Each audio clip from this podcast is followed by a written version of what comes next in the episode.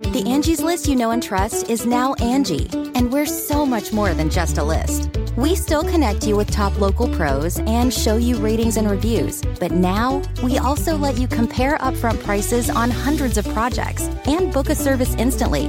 We can even handle the rest of your project from start to finish. So remember, Angie's list is now Angie, and we're here to get your job done right. Get started at Angie.com. That's A N G I, or download the app today.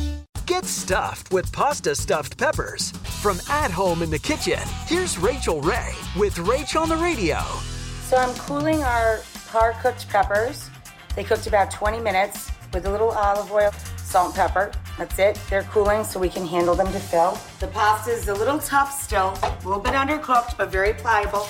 We combine it with the sauce. Now we're going to add our herbs, parsley, mint, oregano, mozzarella, working as glue for the stuffing of the peppers. Pile it in.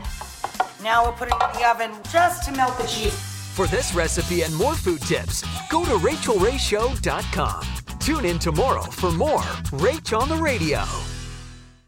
Jon Stewart is back at The Daily Show, which means he's also back in our ears on The Daily Show Ears Edition podcast. Listen to The Daily Show Ears Edition wherever you get your podcast.